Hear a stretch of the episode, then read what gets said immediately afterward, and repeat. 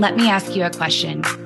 What does it take to unlock potential, to discover what's truly possible in business, to create a new normal? It takes one thing a leader who raises the bar, who sets bigger goals and higher standards for your business, your team, and most importantly, yourself. I'm your host, Kathryn Binkley. I've scaled businesses for over 17 years, and I've helped my clients make millions of dollars without sacrificing their freedom by building and leading high performing teams. Together, we're going to explore what it takes to elevate your leadership, your team, and your business. This is the Elevate Effect.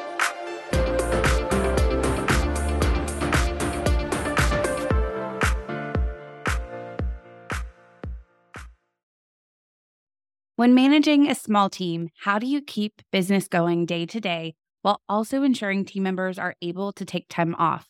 You care about your team, you don't want them to burn out, you know that they deserve time off, but it can be challenging for a small business to keep going when someone is out. Not to mention when multiple people ask for time off at the same time, which is common around big holidays. So, in this episode, I'm going to give some tips on how to manage time off in a way that leaves the business and your team well supported. First, plan ahead. I can't say this enough. The earlier you know about your team's time off, the easier it is to manage workloads. So, encourage your team to give ample notice, give them some guidelines on this, make sure that they are clear, and give them a way to submit time off requests. Now, this is for employees. If they're a contractor, they're not going to request time off for approval, but they are still going to let you know, and you can still give them clear guidelines about how soon you need to know if they're going to be completely out and unavailable so that you can plan accordingly. Second, work ahead. Get into the habit of completing tasks ahead of schedule, working ahead, batching ahead, so that there's buffer time built in and the load is lightened for those who are in the office when others are out of office. Third, cross train. Make sure that more than one person knows how to perform essential tasks. It is so important that there's a backup. And I know that for many of you, you've worked hard to delegate certain things to get them off of your plate. And you don't need to be the backup when someone is out. Ideally, someone else can be the backup so it doesn't all flow back up to you. And so when someone is out, ideally another team member can take over without causing any kind of a hiccup in operations and without it influencing or impacting your schedule. Fourth, utilize a time off calendar create a shared calendar that you can use specifically for tracking time off. We track things in a spreadsheet behind the scenes, but this is more of a public visual calendar that gives everyone on the team a reference for who will be out when. And this makes it easier to plan projects and allocate resources. Let's say that someone knows that they're going to be out of office, they submit it well in advance. You can reference that calendar, that time off calendar, before you choose important dates, like for a launch or something along those lines. Additionally, team members can check to see if someone else is already taking time off so that they can make sure that their backup is going to be in the office or that they know who to go to to be a backup. Fifth, I want you to lean on technology. We use project management software daily, like all day, mm-hmm. daily, to manage our team's workload and I recommend that you do the same so that if someone is out, it's crystal clear what needs to be reassigned and you can prevent something being missed. I can't tell you how many times this has come in handy.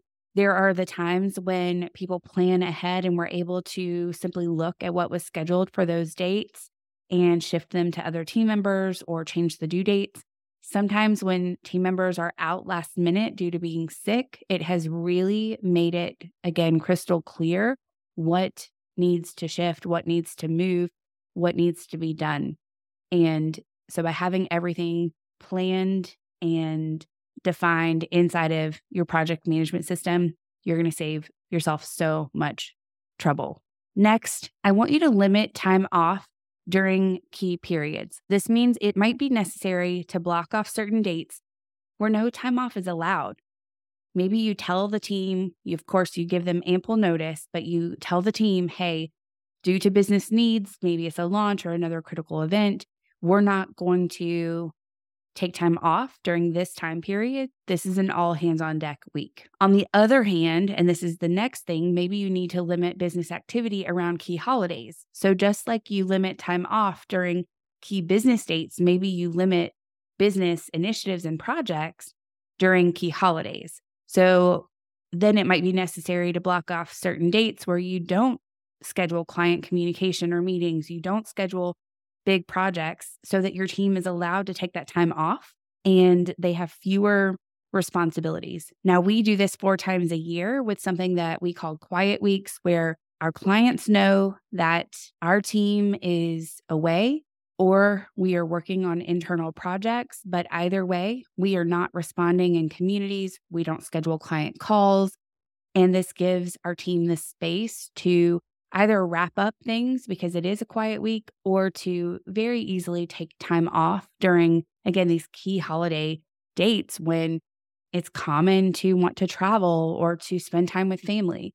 And it's just a great way for us to set some boundaries and take care of our team without sacrificing things, without putting us in a bind because so many people are out. So, these are seven tips that you can leverage to manage time off and I want you to keep this in mind. By doing all of this, you are not limiting autonomy. You're actually strategically allowing for more flexibility and freedom by planning ahead, by communicating clearly, by leveraging time off during key periods or limiting business activities in other periods, by cross training and leaning on technology, by working ahead, all of those things, you are ultimately benefiting both team morale and business productivity. And it benefits both your team and your business. When you plan ahead, when you intentionally manage time off, everyone feels supported. Both your business and your team have what they need to deliver the best results possible. If you're loving what you're learning on the podcast, subscribe and leave a five star review. And if you send me a screenshot of that review, I'll give you free access to my CEO scorecard. This is the same tool I use with my multiple six and seven figure clients to help them uplevel their role as CEO and achieve massive results. This resource is typically available exclusively to clients in my coaching program, The Elevate Effect.